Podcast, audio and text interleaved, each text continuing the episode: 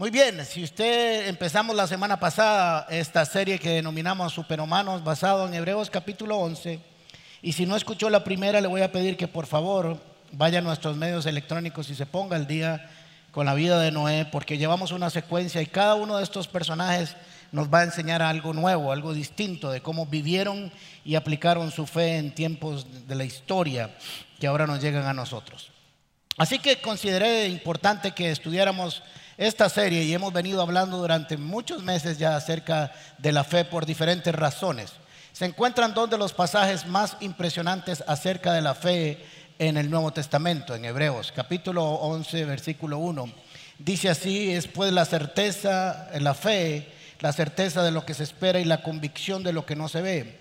Porque por ella, o sea, por la fe, alcanzaron buen testimonio los antiguos. Y Hebreos capítulo 11, versículo 6 nos dice, pero sin fe, sin fe es imposible agradar a Dios porque es necesario que el que se acerca a Dios crea que le hay y que es galardonador, que es lo mismo que recompensa, remunera, premia de los que le buscan. Así que aquí hay tres elementos muy importantes para la vida de nosotros los cristianos del Nuevo Testamento. O bueno, los cristianos somos del Nuevo Testamento, para los creyentes. Un buen testimonio nace de una vida de fe. Es casi imposible tener un buen testimonio sin fe, porque la fe es la que nos lleva a hacer la vida, a poner en práctica la vida y la enseñanza de Jesús en nuestros corazones. Número dos, sin fe es imposible agradar a Dios, así que no es posible agradar a Dios por otro medio. Así que si sin fe es imposible agradar a Dios, deberíamos dedicar mucho tiempo a crear, madurar y crecer en nuestra fe porque es lo, con lo que agradamos a Dios. Sin fe es imposible. No es que tal vez un poquitito, es que es imposible. Y por último, la vida de fe tiene una recompensa, es premiada. Cada vez que usted y yo ponemos la fe en acción, la ponemos a funcionar, el Señor está dispuesto a premiarnos. Dice las Escrituras en eh, Romanos 1, 17, Gálatas 3, 11 y Hebreos 10, 38, que los cristianos vivimos por fe o vivimos o el justo vivirá por la fe, dice específicamente. Así que la fe no es algo que nos visita, la fe no es algo que viene y se va, la fe es un estilo de vida, es un software que opera en nosotros, es un sistema operativo. De alguna manera hemos creído que la fe son para los momentos difíciles de la vida, lo cual también incluye pero la fe está diseñada para vivirla, vivirla en nuestra casa, con nuestra esposa, con nuestros hijos, en nuestro trabajo, en el ejercicio de nuestra profesión, la forma en que conducimos, en que hablamos, en que pensamos, en que construimos.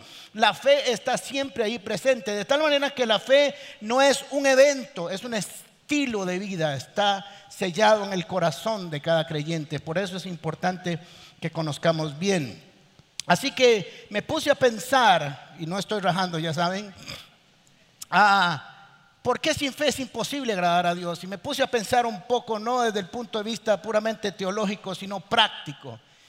La única forma que yo puedo honrar, o no la única, por lo menos la que viene a mi corazón, es cómo puedo honrar yo a alguien que no veo, sino viviendo como si lo hubiera visto.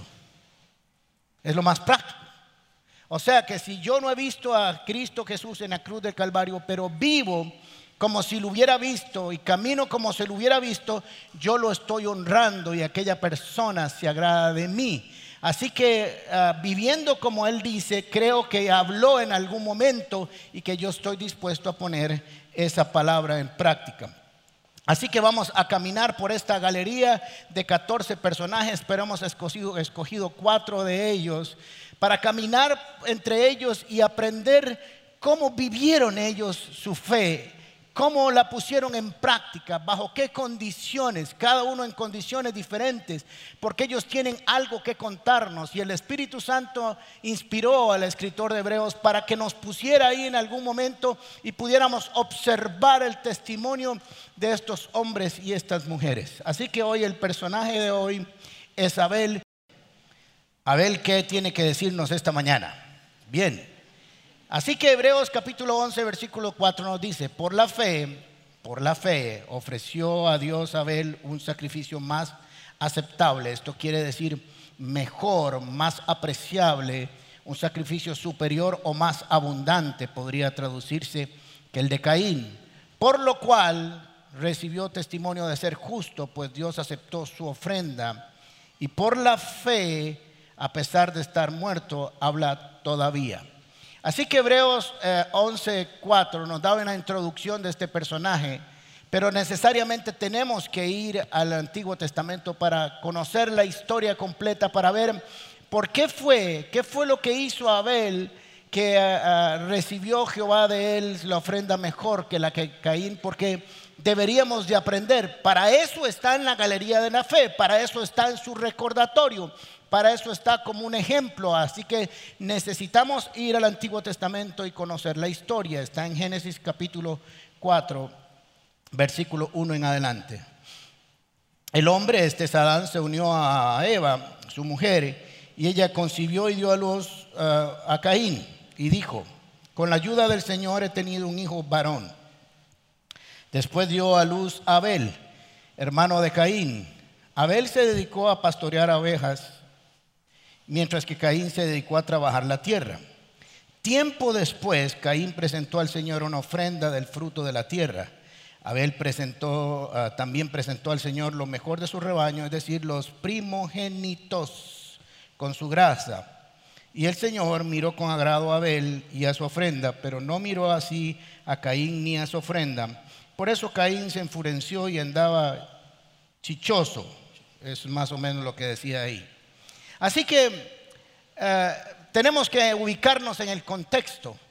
Adán y Eva salieron del huerto del Edén, tuvieron dos hijos, al menos los dos hijos en que se centra la historia bíblica para enseñarnos el concepto que el escritor quiere que nosotros conozcamos en la historia de la redención del hombre.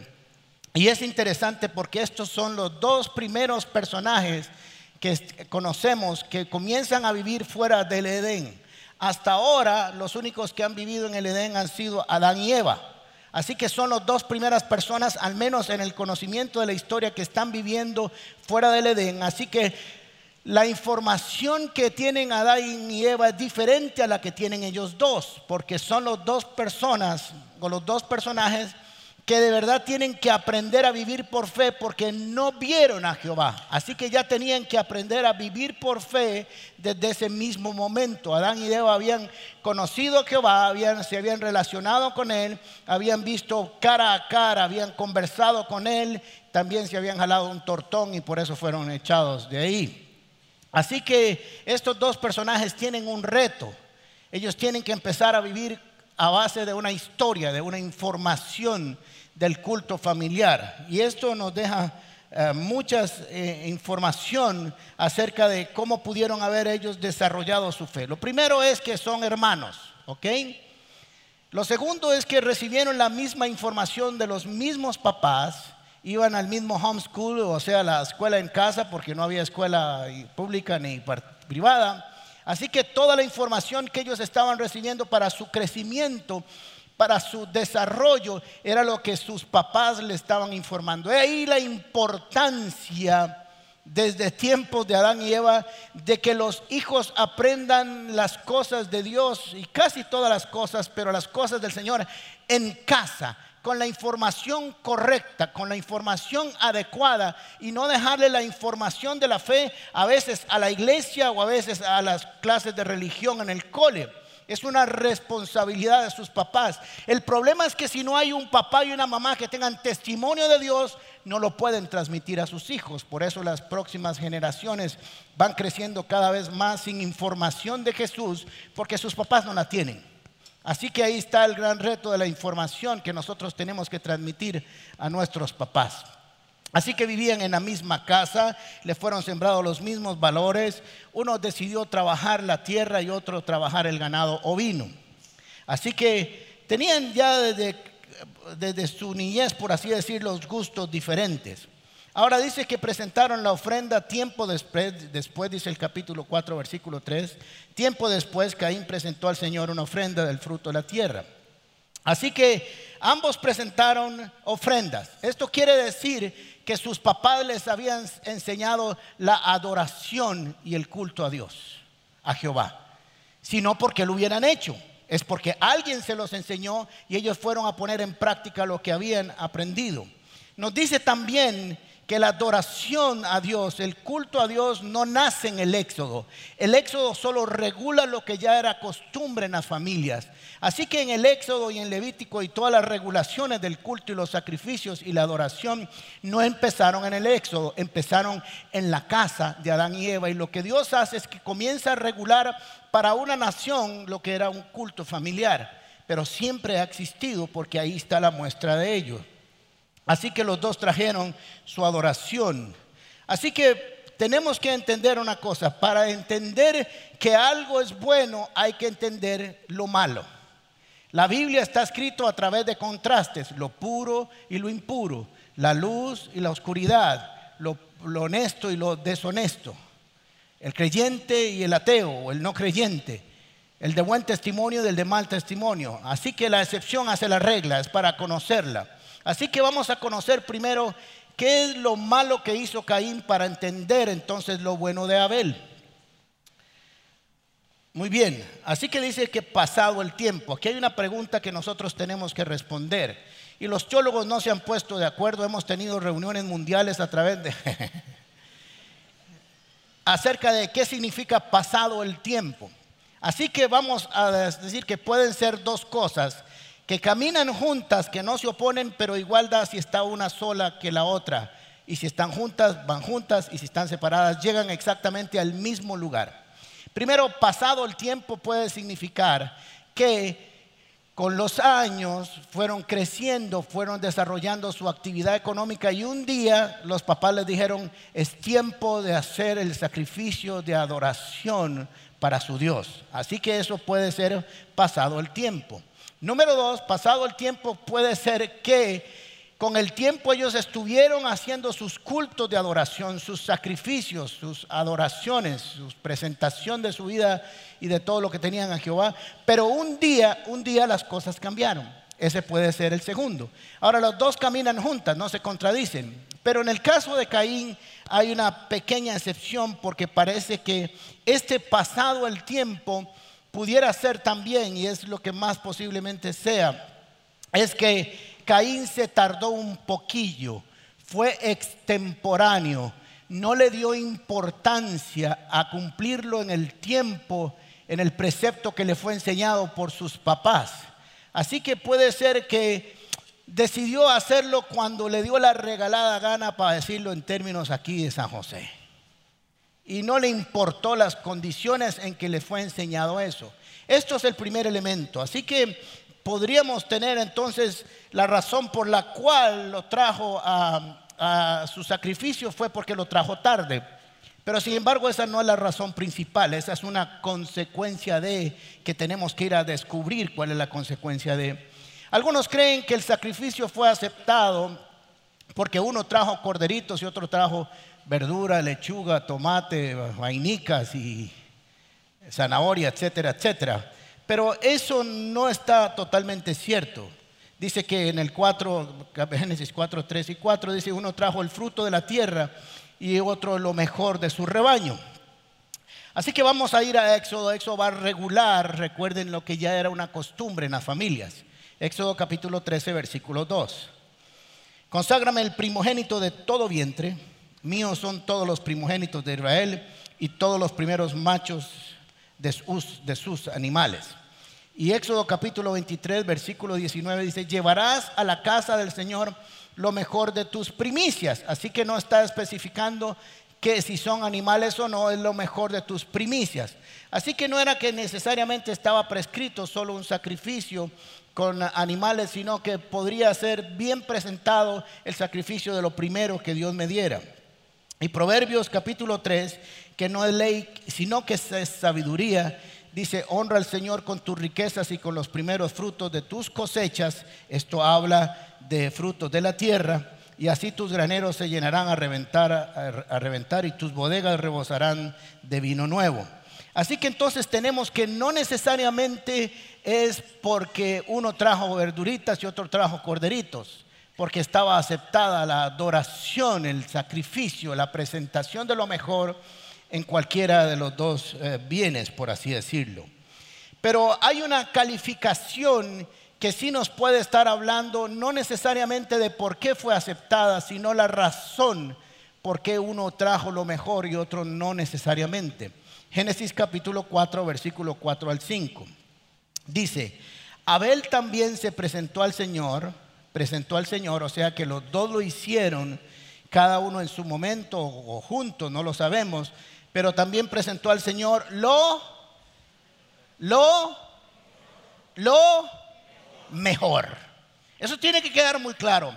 Así que nos habla en la redacción, en el texto, hay una calificación de la cualidad, de la condición del sacrificio, de la ofrenda, de la adoración, de la entrega delante del Señor. Porque de Caín solo dice trajo el fruto de la tierra, punto, y tiempo después. Pero aquí hay una dedicación, por así decirlo, a dejar claro cómo era la cualidad o la condición de la ofrenda o el sacrificio que trajo Abel. Dice, lo mejor de su rebaño. Y para eh, presentar lo mejor de su rebaño, usted tiene que ir a escogerlo. Tiene que ir a buscar entre el rebaño malo y el rebaño bueno, entre más gordito y entre más feito y entre más hecho leña, y separarlos y traer los mejores. Así que nos dice que se tomó tiempo, nos habla de tiempo, de entendimiento, de comprensión de lo que iba a hacer. No era un requisito religioso, no era una liturgia, no era por cumplir, sino que lo hizo con un amor, una entrega y un entendimiento a quien lo estaba haciendo.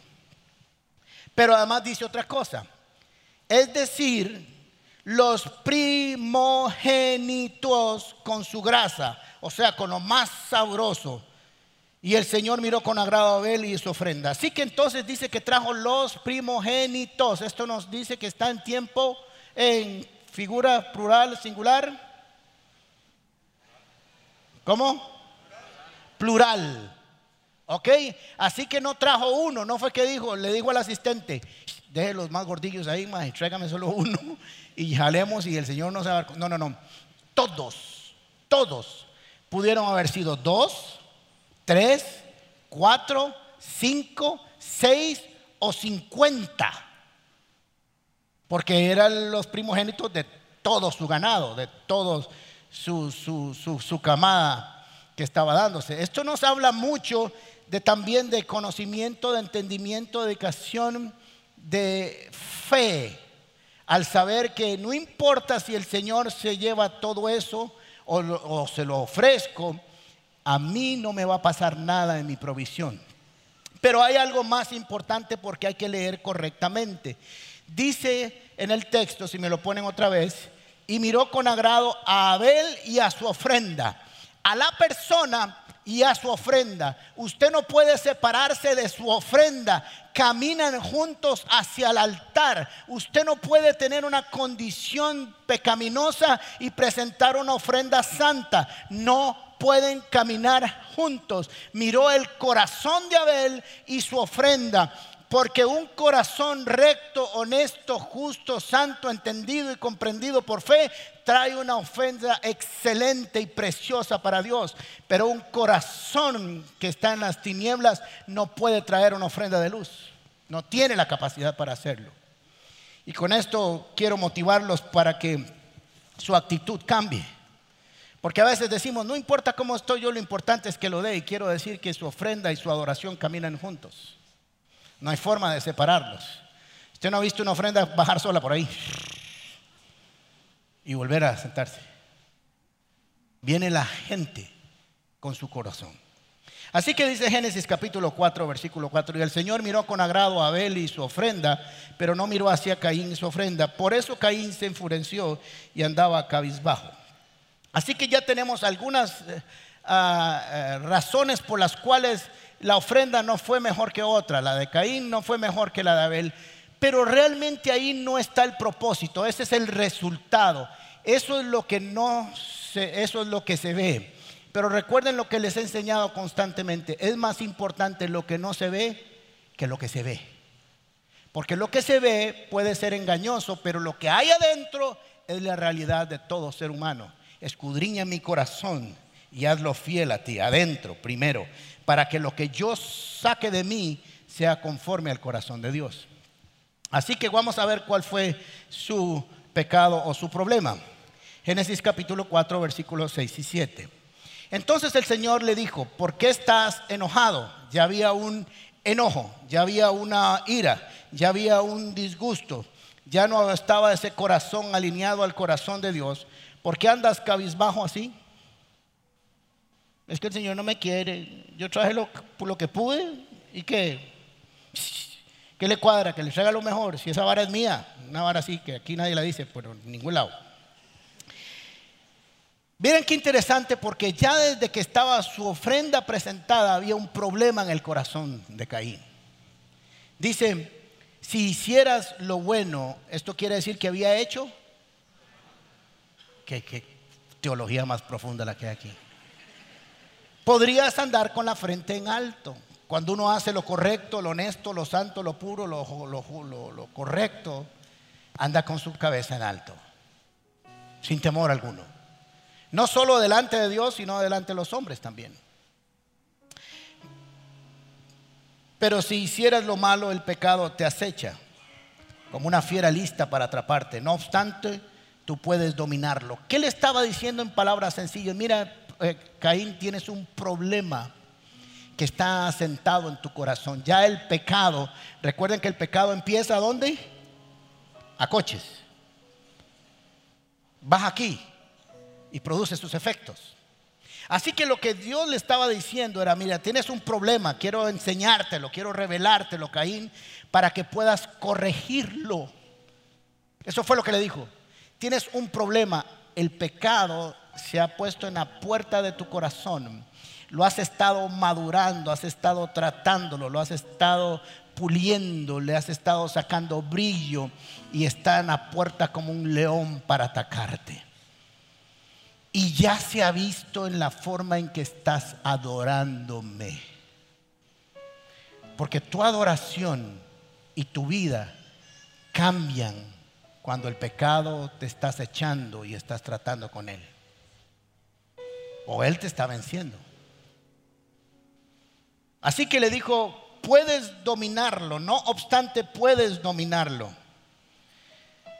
Posiblemente Caín comenzó, porque no nos dice las escrituras que realmente fue, puede ser que fue egoísmo, puede ser que fue avaricia, puede ser que fue envidia a su hermano, cualquier cosa.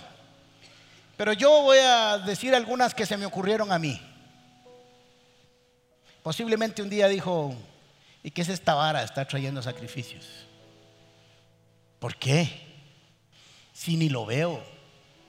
Ese es un cuento que me contaron mis tatas a mí. Además fue una torta de ellos, no fue mía.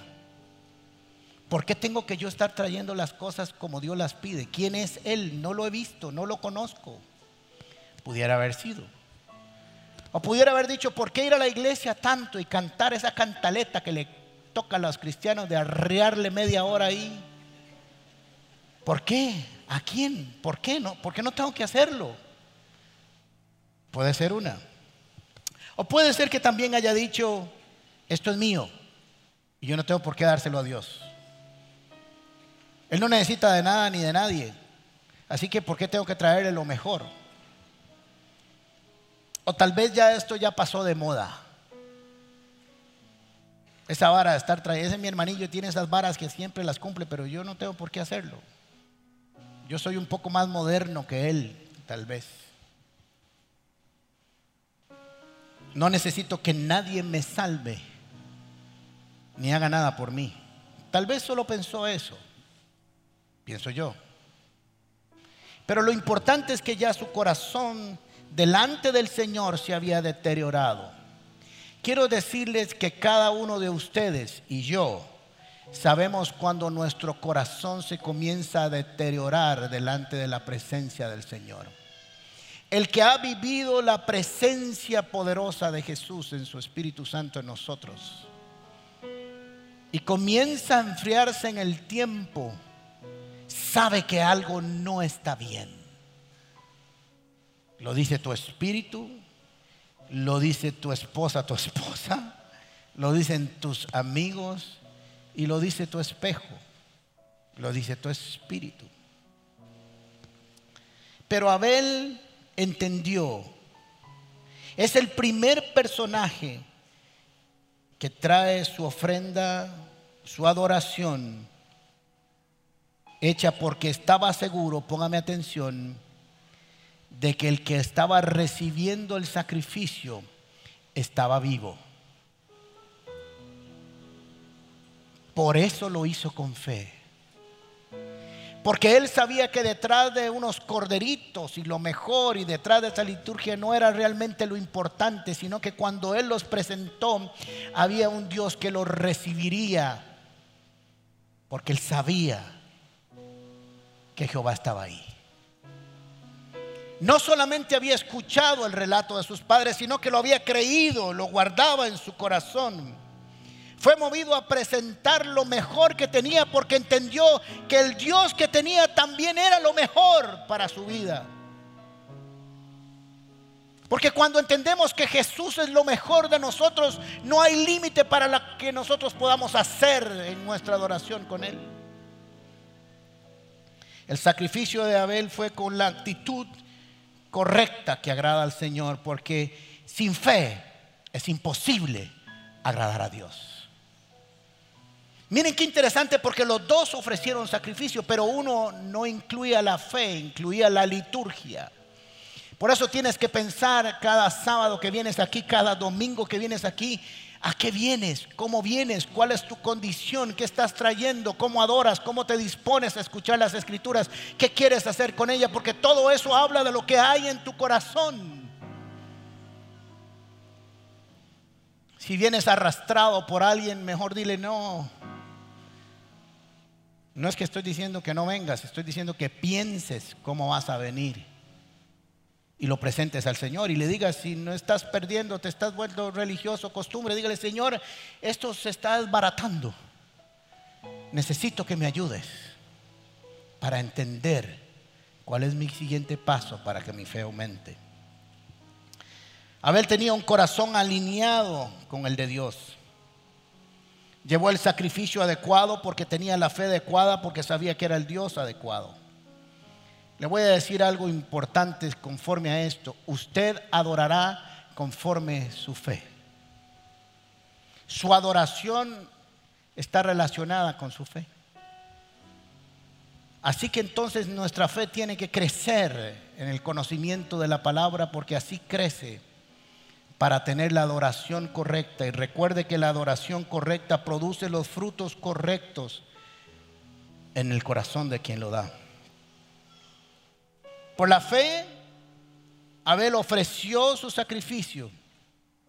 Y todavía, dice las escrituras, sigue hablando. Y si no se ha dado cuenta, aquí está todavía hablando de lo que hizo porque Hebreos 11 nos dice que ahí está en esa galería para recordarnos que es posible hacerlo en cualquier tiempo. A principios o al final de las escrituras. Al principio o al final de los tiempos. Con un hermano que, que no cree, con unos papás que se jalaron un tortón, es posible tener fe. Y él dijo, es posible adorar de la manera correcta aunque lo único que tengas es el relato de tus padres. Cuando se dispone a creer uno, lo cree. Dice 2 Corintios capítulo 9 versículo 7, cada uno debe dar según lo que haya decidido en su corazón. Por eso hay que pedirle al Espíritu Santo que escudriñe nuestro corazón y nos dé la razón por la cual estamos haciendo las cosas. No de mala gana ni por obligación, porque Dios ama al que da con alegría. Ahora voy a terminar con esto y necesito explicarme muy bien. Génesis capítulo 3, versículo 7. Ustedes ya conocen la historia muy rápido de Adán y Eva en el huerto del Edén. Se comieron el fruto prohibido, que estoy seguro era una lata de leche condensada. Teológicamente es correcto. Usted escogerá cuál es su pecado, pero yo me voy con una lata de leche condensada. Así que comieron, se tomaron así, cluck, cluck, cluck, y después se tomaron un refresco light por si acaso. Pero en ese momento se le abrieron los ojos y tomaron conciencia de su desnudez, no solo de su desnudez eh, física, sino de que estaban descubiertos ante el pecado, ante la maldad. La protección que existía de parte de Dios había desaparecido y se sintieron vulnerables también por la obra del enemigo. Así que tomaron conciencia de su desnudez y por eso para cubrirse entretejieron hojas de higuera. O sea que se dieron desnudos, el patrón no estaba. Ustedes han visto que aquí en Costa Rica hay unas cosas que llamamos sombrillas de pobre, ¿quién las conoce? Son unas hojas así, pues fueron de esas las que se pusieron. Una adelante y otra atrás. Porque necesitaban cubrirse, se sentían desnudos, desprotegidos y decidieron que iban a construir su propia vestimenta, su propia cobertura. Versículo 21 del capítulo 3 dice, y el Dios el Señor hizo ropa de pieles para hombre y su mujer y los vistió. Después de haberles dado todas las consecuencias, al final dice, pero bueno, los voy a vestir como yo quiero. Esto nos enseña dos cosas. Que el hombre siempre ha tratado, tratado de vestirse con su propia justicia, con sus propias vestimentas con su propia adoración, construyendo su propio Salvador, su propio estilo de salvación, su propio sistema de valores. Y se ha vestido como ha querido siempre. Pero el Señor le dijo, no, tu pecado solo se cubre de una manera. Y si la Biblia nos dice que fueron vestidos con pieles, significa que, ¿qué pasó para que a uno lo vistan, lo vistan con pieles? Que alguien murió su pecado trajo como consecuencia lo que le estaba diciendo, que un injusto, un pobre animal que no había hecho absolutamente nada, tuviera que morir, derramar su sangre para vestirlos a ustedes. Quiero que sepan que solo se pueden cubrir cuando muera un justo por un injusto. Ese es el primer mensaje evangelístico junto con la promesa que hay de la contienda de la mujer y la serpiente. Ahora, quiero que entiendan esto porque es muy importante. A ellos se les enseñó, a Caín y Abel, que no se pedía, podían vestir con su propia vestidura sino que su pecado sería cubierto con la sangre del sacrificio de un cordero. Es mi criterio que el gran, la gran obra de fe de Abel fue que por fe, cuando trajo lo primero y lo mejor de sus primicias, de sus corderos, él pudo ver a Jesús en la cruz del Calvario muriendo por su pecado. Si Caín lo hubiera entendido, va donde su hermanillo y le dice, mi hermanillo, présteme un corderito, eso es el mejor, yo se lo pago, ¿cuántas zanahorias vale? Porque tengo un pecado que trabajar conmigo. Ya el Señor me dijo que yo lo puedo vencer. Pero decidió hacer su propio sistema de justicia, vengándose. Abel nos cuenta que cuando tenemos fe, primero tratamos con nuestro pecado para que nuestra adoración sea correcta. Por la fe Abel ofreció más excelente sacrificio que su hermano, porque sus ojos pudieron ver al Salvador perdonando su debilidad. ¿Y por qué digo esto? Porque dice que fue declarado justo. Y nadie puede ser declarado justo a no ser que vaya a la cruz del Calvario y pase por su sangre. Gracias por acompañarnos en Comunidad Paz. Te invitamos a compartir este mensaje y no olvides suscribirte a nuestro canal de YouTube. También puedes seguirnos en todas nuestras redes sociales como Gente Paz o en nuestro sitio web paz.cr.